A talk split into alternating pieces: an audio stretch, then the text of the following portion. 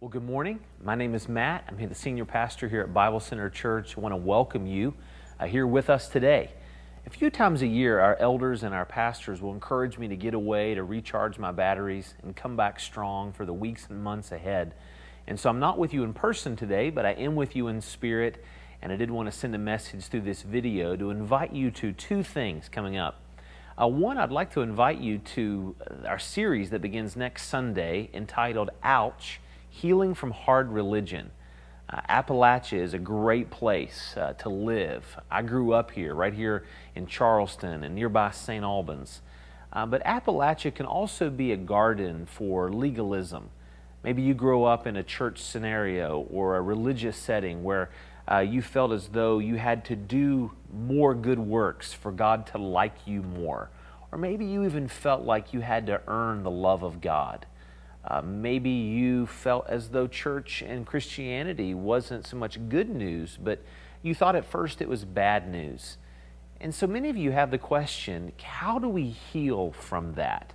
Can we ever fully recover uh, from that type of a perspective of God? And the answer is absolutely yes. The Bible has words of hope woven throughout.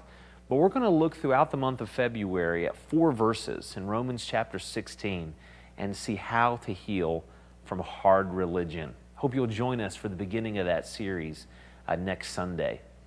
Also, want to invite you to pick up a book. Uh, I'm excited about this book, When God Sings, written by one of our own pastors, Pastor Bill Tansey, right here at Bible Center Church.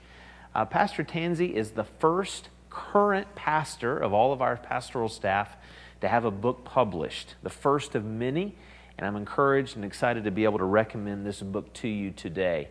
It's based upon Zephaniah chapter 3 and verse 17. Not a book that we read much, but a verse that's changed my life. I keep this verse on the front of my smartphone as my wallpaper. But Zephaniah 3:17 says this: "The Lord your God in your midst, he is mighty to save. He will rejoice over you with gladness. He will quiet you with his love, and he will exult over you with loud singing. Our God loves you more than you can ever imagine. And because of Jesus, he sees us and sings and rejoices over us. So let me invite you this morning as Pastor Tansey comes to preach and as the scriptures are read, not only to pre order the book out in the gathering space after the service but also to ask God to give you an image of Himself that will change your life forever. Good morning. My name is Andrew Jones, and I have been attending Bible Center Church for five years now. And in that time, I have been humbled and blessed to serve in youth ministries, Go Teams, the audio, video, and lighting ministry, and I'm currently one of your church deacons. Please turn in your Bibles or your Bible apps to Zephaniah chapter 3, verses 14 through 17. And this morning we will be reading from the ESV translation. If you are able, please stand with me for the reading of God's Word.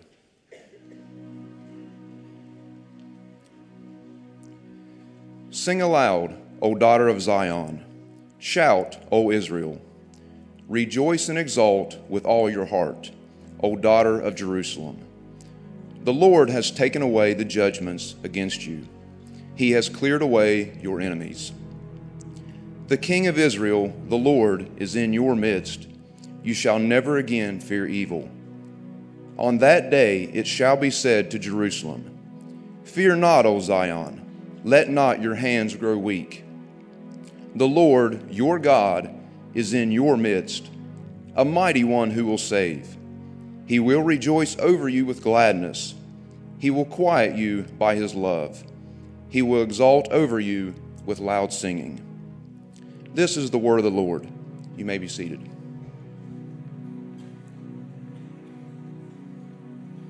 Thank Andrew. God bless you. Allow me to add my welcome to all the welcomes you've heard today. And this morning, we're going to do a little memory exercise before I launch into this message. And that memory exercise will ask you to do this Imagine that we're in the world's largest small group here this morning, so you can just be yourself, okay? And I'm going to bring up on the screen some fads that you may remember from your distant or remote memory. And I'm going to ask you if you remember these fads to raise your hand, okay? Now let's look at the first one. Who remembers this fad? Who remembers Cabbage Patch dolls? Raise your hands. Okay, you may lower your hands. Now, who here ever had a Cabbage Patch doll in their home? Look at the hands. Ah, I see that. I'm told that these little chubby bundles of joy are making a comeback to, uh, to the stores around Charleston. So if you don't have one, you can get one to, to uh, add in your home. Now let's look at the second one. Who here remembers lava lamps? Remember lava lamps? Oh, look at the hands. Now you can lower your hands. Who here had a lava lamp in their college dorm or maybe in their bedroom? Now, I won't ask, but I know that some of you men still have a lava lamp in your man cave, and uh, we'll, uh, we'll understand that because lava lamps generate a lot of love when you see those little beautiful gels coming up vertically toward, uh, toward the top of the lava lamp. Here's a third one. Who remembers this one? Who remembers big hair, ladies? Who remembers? Now, ladies, how many of you ladies had big hair? Raise your hand. Now, if you'll notice, our model there is none, over, none other than our own Dr. Robin Darnell from our church congregation, who said she was willing to put herself through this punishment because she loves Bible Center Church. Who, so that's big hair. Now let's look at one more. Who remembers the leisure suit? You remember the leisure suit? Raise your hand if you did. Now, men, if you own one of these, be brave enough to raise your hand. Our graphic artist, uh, Rosalind D., helped me find some of these pictures. And she said, You know, Pastor, that's the first leisure suit I ever saw, and I hope it's the last one that I ever see as well. Well, fads and fashions come and go. Uh, marketing experts tell us that a fad will last just about three seasons, about three years before a, a fad will come. It will, it will kind of uh, uh, arrive on the scene and then it will disappear. I want to men- mention something to you today that never ever changes. If there's one absolute in our lives that never goes out of style, it's God's Word. God's Word, despite the fact that it is an ancient document, never changes. It stands the test of time. And one of the most characteristic features of the Bible is that it never goes out of style. Now, fads and trends will come and go, but God's word stays forever. What do I mean by that? This ancient document that you have on your knee or on your Bible app there, on your phone app, this ancient document holds the truth with a capital T, the truth for our lives in this modern, fast paced society that we live in today, despite the fact that it was written thousands of years ago. That's what makes the Bible different from everything else. You can see things come and go. You can see things that are popular today and gone tomorrow, but the Word of God stands the test forever. Well, such is the case with an often neglected book toward the end of your Old Testament, the book of Zephaniah. Zephaniah, not Zechariah, but Zephaniah, toward the end of your Old Testament. It is one of the 66 books of the canon of Scripture, and it, congregation, is as alive today as it was the day it was written. Now, we live in a postmodern world of ever changing progress and lightning fast communication, a, a, a earth flattening internet that, that we have where things grow stale quickly. Yet this morning, we're going to examine a passage from this book of Zephaniah, get this, that was written 2,500 years ago. It's amazing. This inspired book is a treasure trove for modern 21st century Christians to dig into and to get truths that help us as we navigate through these challenging lives that we're navigating through. Now, it's, a, it's about history, it's about the present, and it's also a, about the future. And there's something else I want to mention to you about this book. This book of Zephaniah contains the most important concept in the Bible. The most important concept in the Bible. Now, that's quite a claim, isn't it?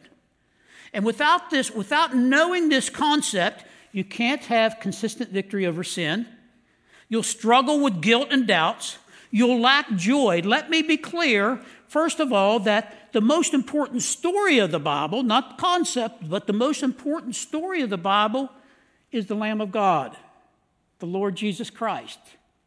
The Lamb of God that begins in Genesis right through Revelation when he returns as the Lion of Judah. That's the story of the Bible, but this concept is called grace. And this grace comes from the Lord Jesus Christ himself. It's found through him.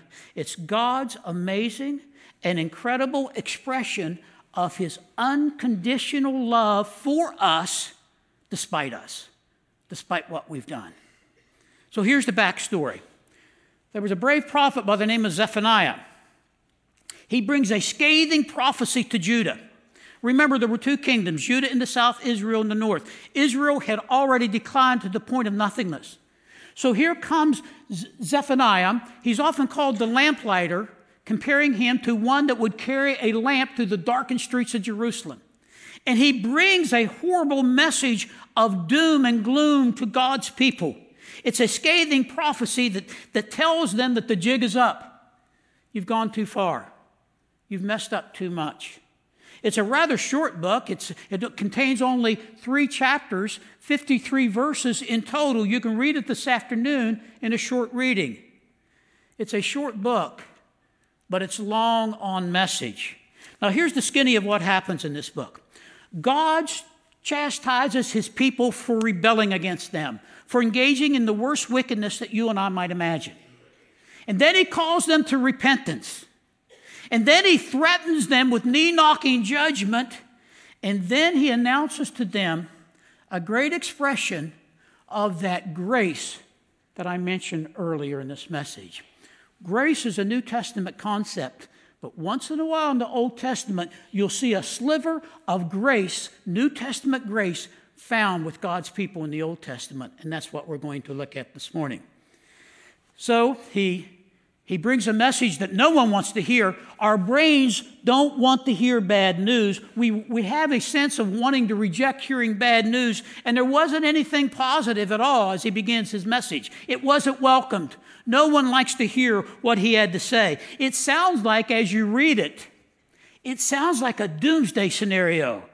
It's a condemning indictment against their crimes. It's the kind, if you read it aloud, it sounds like an indictment that you would hear down at the federal or the county courthouse that's read aloud for the world to hear, with charge after charge after charge of what God's people had done. One withering criticism after another, one body blow after another. It's one of the most painful books in the Bible to read. But it has good news that I'm going to share with you here soon. So these Hebrews were guilty on all charges. Now, there's two kinds of guilt. The first kind of guilt is uh, guilt that we experience that we shouldn't, guilt that, that we carry around even though God's forgiven us for our sins. That is unnecessary guilt. That's false guilt. But then there's accurate guilt. And accurate guilt is when we're carrying around guilt for our sins that needs to be taken care of through the blood of Jesus Christ. And they were carrying around the second kind of guilt. They, they were carrying around the guilt that when they heard Zephaniah's words, they knew down deep, I knew this day would come. I knew we couldn't carry on like this the way we've done. And it happened in Jerusalem, of all places where Zephaniah comes. Jerusalem is the shining city of God, where God's chosen people had rebelled and they had taken up with their neighbors, the Canaanites, in practicing the worst sins imaginable. It's as if you couldn't detect the Hebrews, the children of God, from the idol worshiping Canaanites. They had sort of morphed into, into one, one being, and they, they practiced their Canaanite wickedness. They embraced the idolatry. They embraced all the violence that the Canaanites brought to them. They joined the pagans in denouncing God. They denounced Yahweh. They said, We no longer want to hear from him. And it happened in Jerusalem. The word Jerusalem means possession of peace, and it wasn't a very peaceful place. It was a place where people were at war with themselves and at war with God. So the people of the one true God were caught up in all this evil. Now, they began worshiping the chief god of the Canaanites, Baal, we'll call him Baal, who had a pantheon of lesser gods that descended down from him. He is called the master, he is called the Lord of the flies, he is called the master god who is the chief god of the Canaanites that they were worshiping.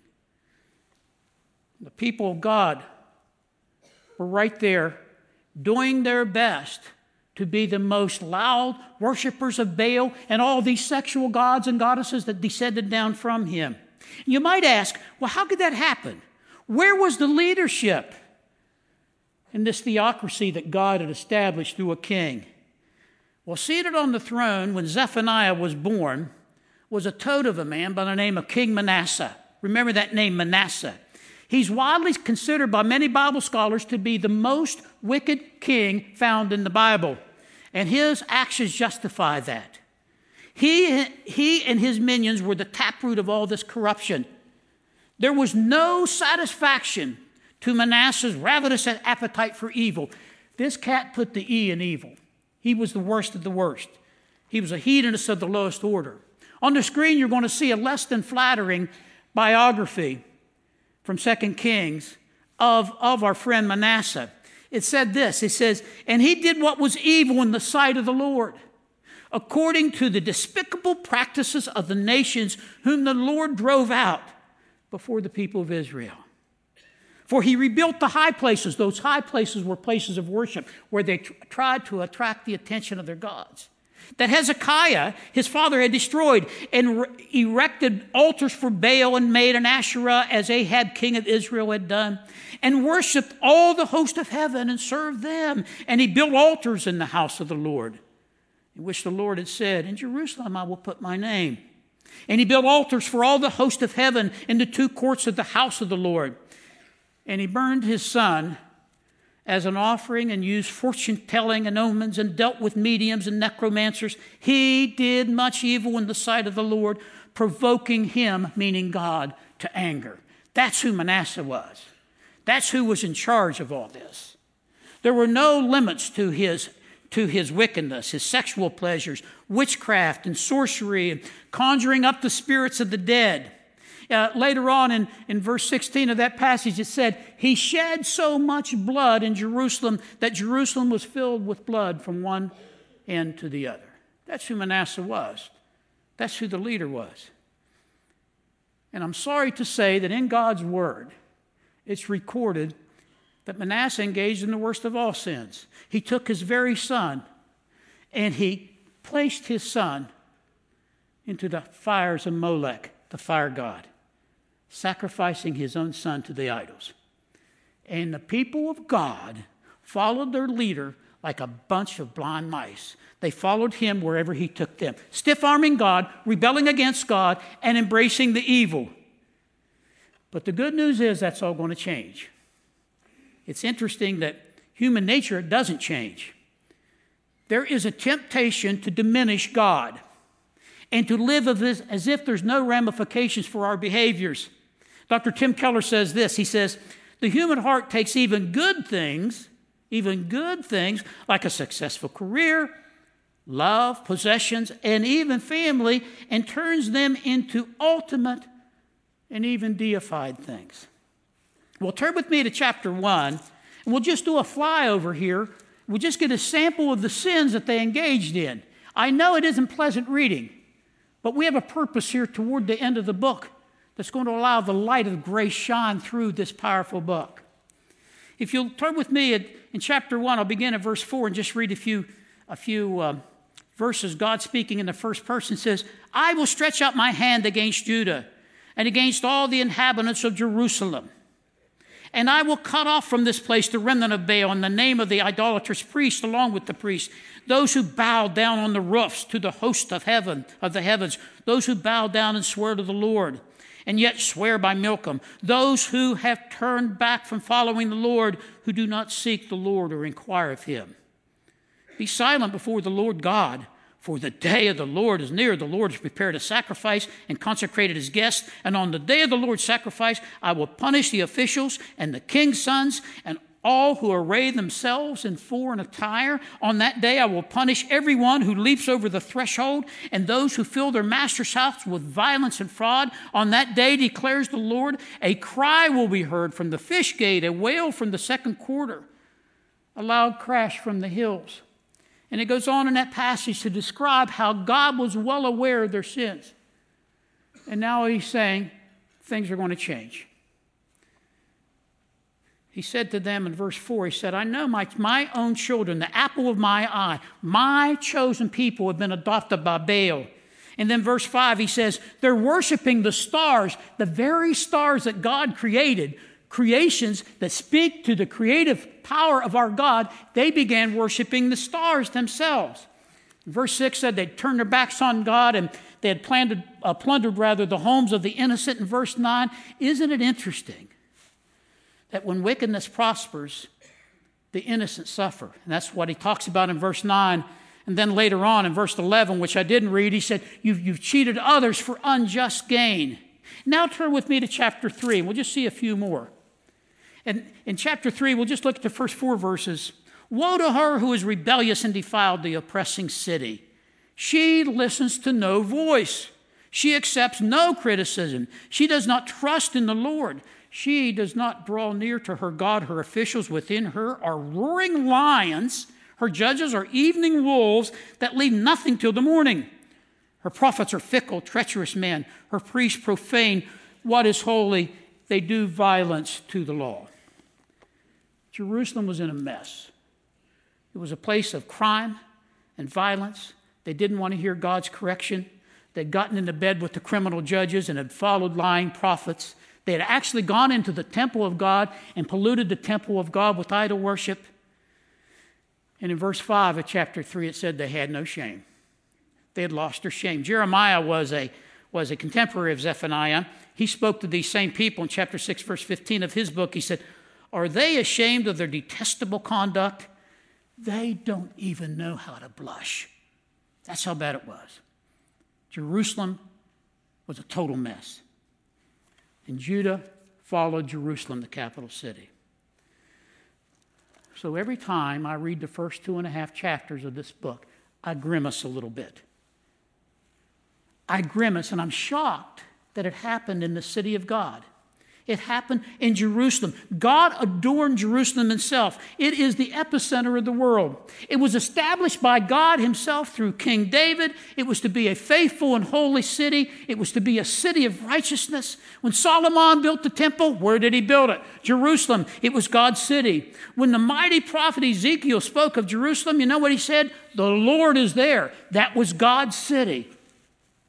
When they needed to bring the Ark of the Covenant out, where did they bring it to? To Jerusalem. It's the place where Jesus Christ cried over, and it's the place where he will return and he'll set up the capital of his earthly kingdom. And God says, This isn't going to be tolerated anymore. So in chapter 1, verse 2, he says, I'm going to sweep away everything.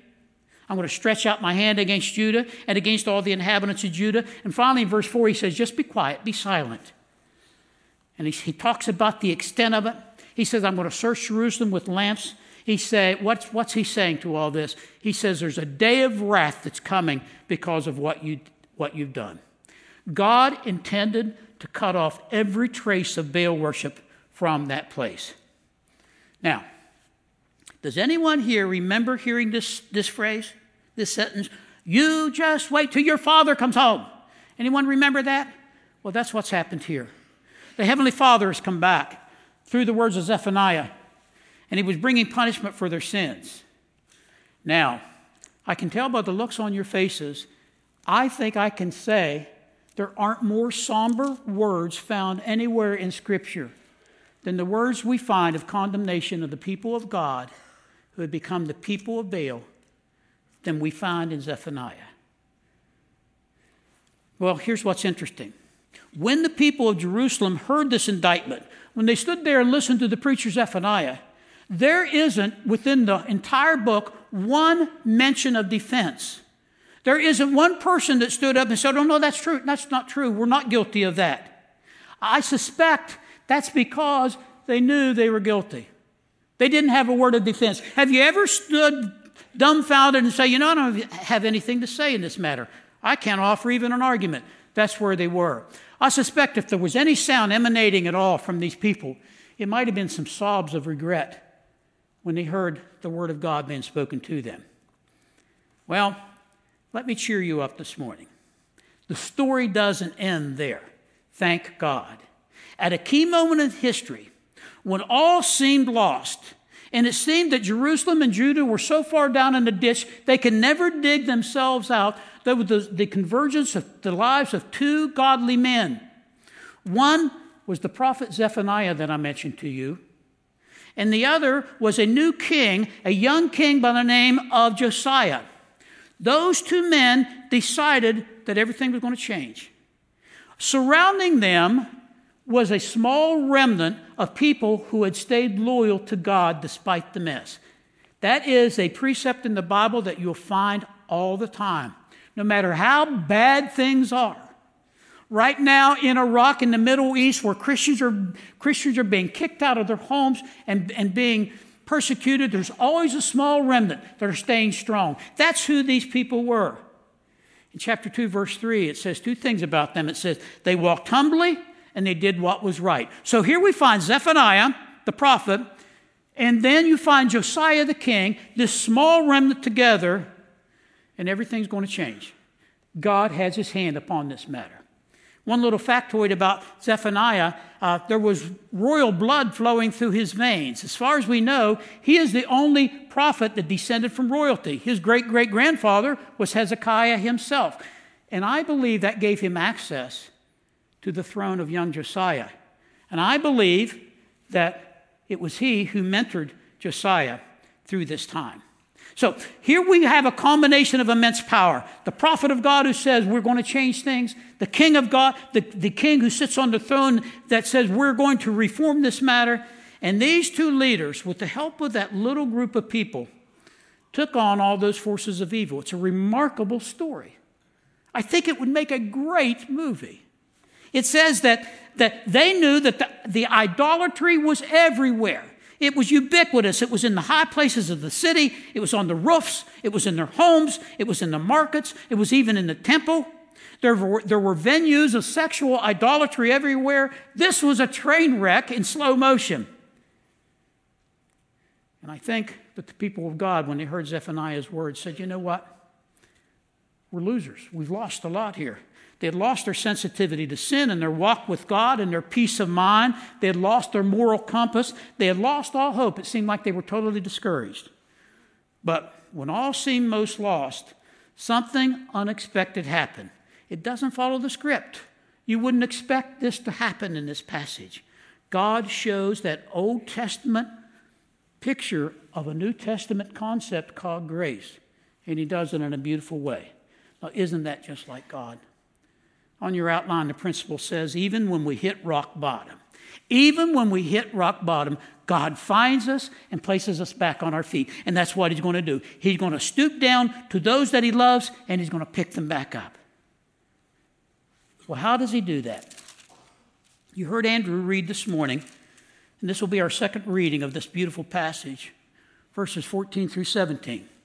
Suddenly, when you get into the middle of chapter 3, when you're thinking, could things get any worse? Things shift.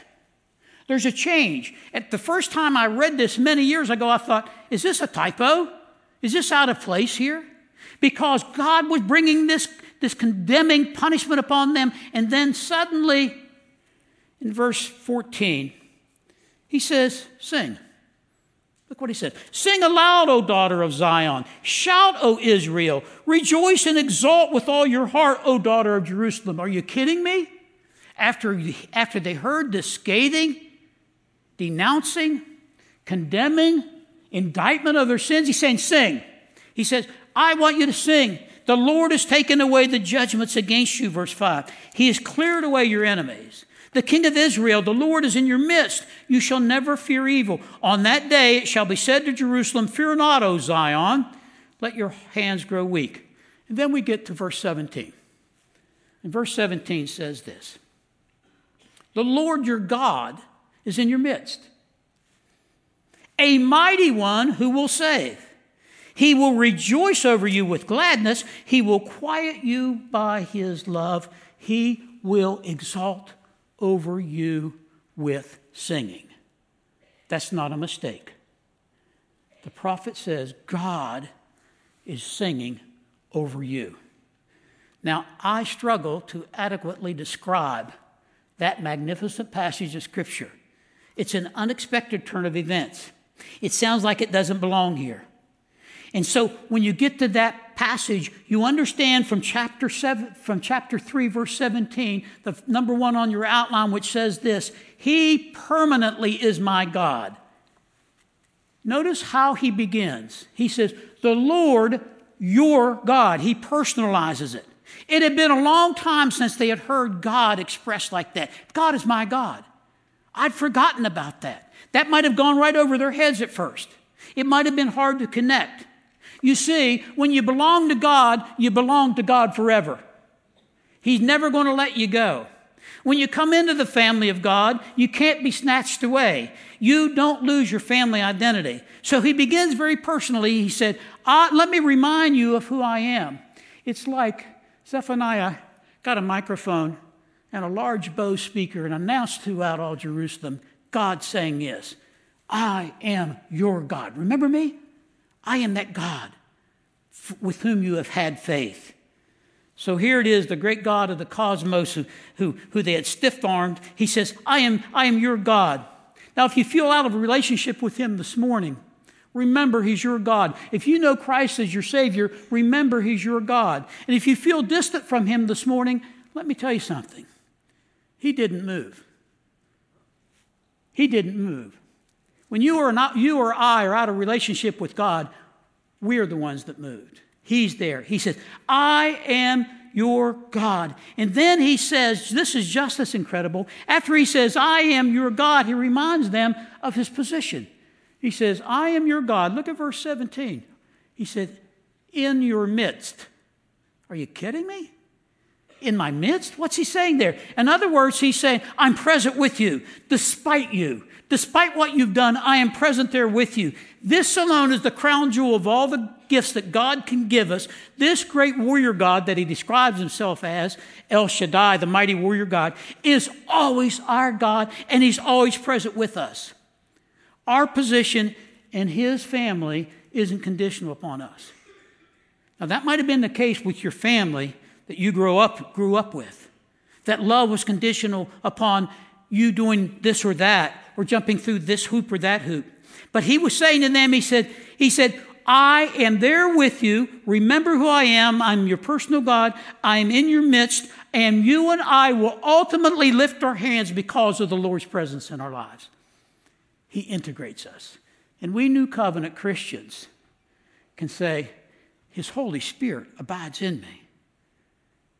In the Greek, it says, the Holy God pitched his tent inside of us. He lives within us. Uh, Paul said in Romans 8 1 2, he said, Therefore, no condemnation exists for those in Christ Jesus. Jesus has set you free from the law of sin and death. So now Zephaniah had their attention. They had just learned that despite their deplorable condition, their God was there. He was in their midst. The, and then he says, I'm going to save you from this. In other words, you're going to get out of this tight spot. So, despite their moral corruption and pride and wickedness, the great mighty God is going to save them from their annihilation. There's one other thing that he mentions there. You'll notice there that he says, I will quiet you. The English word quiet you with my love. And that word quiet connects with the word peace in the Hebrew. It is, I'm going to give you peace. It's been a long time since you've had peace. That sweet shalom that only God can give. Number two says, He enduringly delights in me. He enduringly delights in me. He takes delight in us with gladness. He says to the people of Judah, and He says to you this morning, by the way, you are the object of my delight. Does that mean that sin has no costs? No. Don't leave here believing that.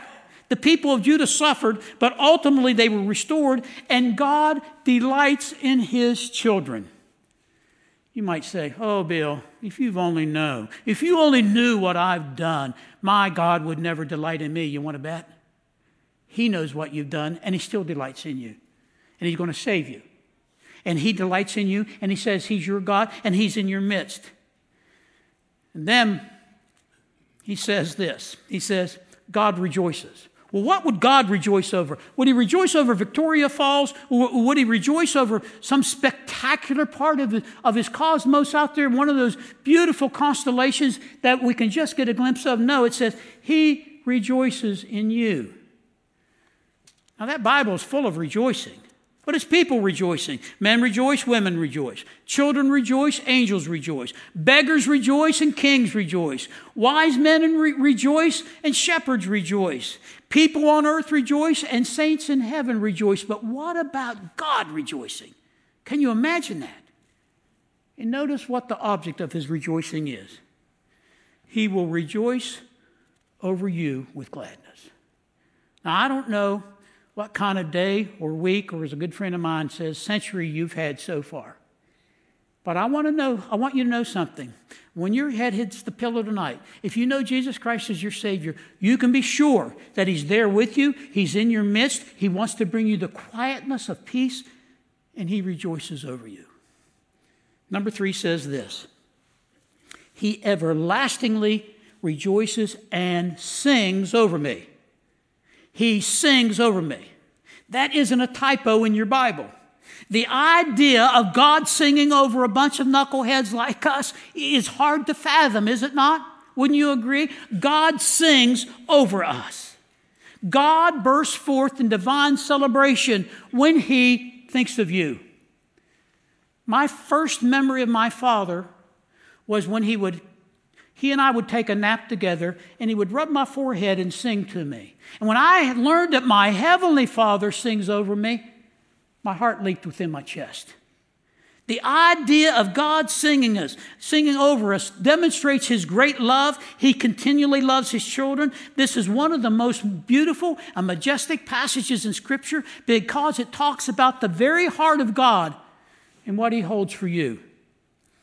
Now, I must admit it. I love music and I love singing. I sing in the shower, I sing at home, I sing in the car, I sing at church. But the notion of God hovering over us when He looks upon us and sings over us, it's almost too much to imagine. In counseling, I've seen this verse lift the spirits of downtrodden people, people that have been made to feel worthless or feel that they've fallen too far those that have relapsed, those whose society is marginalized, those that feel like my rebellion is so malignant that I'll never again walk with God. Not so. God sings over us, He values us. And it's as if that great truth for you and me can be experienced in our lives from the time that we're born into the family of Jesus Christ until we pass into heaven with Him. So, even though you know God personally this morning, you might think that you're, you're flying a little bit upside down right now in your life. Let me remind you, He's in your midst. He's in your midst with love. He is your God. He wants to bring peace to your life. He rejoices over you, He delights over you. And then He does the most remarkable thing that I can imagine our great God would ever do. He sings over us. One day, the King of Israel, the Lord Jesus Christ, is going to return and he's going to place an exclamation point over that singing.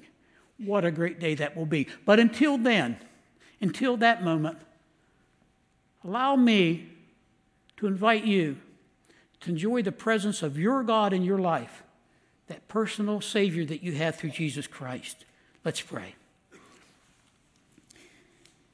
Father, we, we fail you many times we often lack the ability to understand how you would allow us to come back to your throne and seek forgiveness, but you do. And Lord God, you seek our communication. You want to hear our voice. You want, Lord God, for us to come to you and enjoy your sweet presence. And most of all, Lord God, we want to recognize this morning how deeply appreciative we are of your love of us despite us. So, Father, this morning I pray for every person here. I pray, Father, that whoever is here that is troubled this morning, that they'll, they'll allow that trouble to be met and fixed through the power of God this morning. I pray, Lord God, that those that don't feel worthy of being sung over, or those that don't, don't feel that they could ever understand the notion of you rejoicing over them, would open their hearts and understand that you're there for them. You're in their midst. You want to quiet them with your shalom. And yes, Father, you want to sing over them. I'm going to ask you to keep your eyes closed now. I'm going to ask you this. If He's spoken to you this morning, if this reminder of how much God loves you has touched your heart, I want you to make a commitment in your heart today to move toward Him, not away. He hasn't moved, He's there. He's one permanent God that never, never, ever leaves us. I'm going to ask you to experience His love this week at the deepest levels. Remember how much God loves you, and that will get you through every day, every struggle, every deepness of water that you're trying to swim through this week. In God's name, we pray all these things. Amen.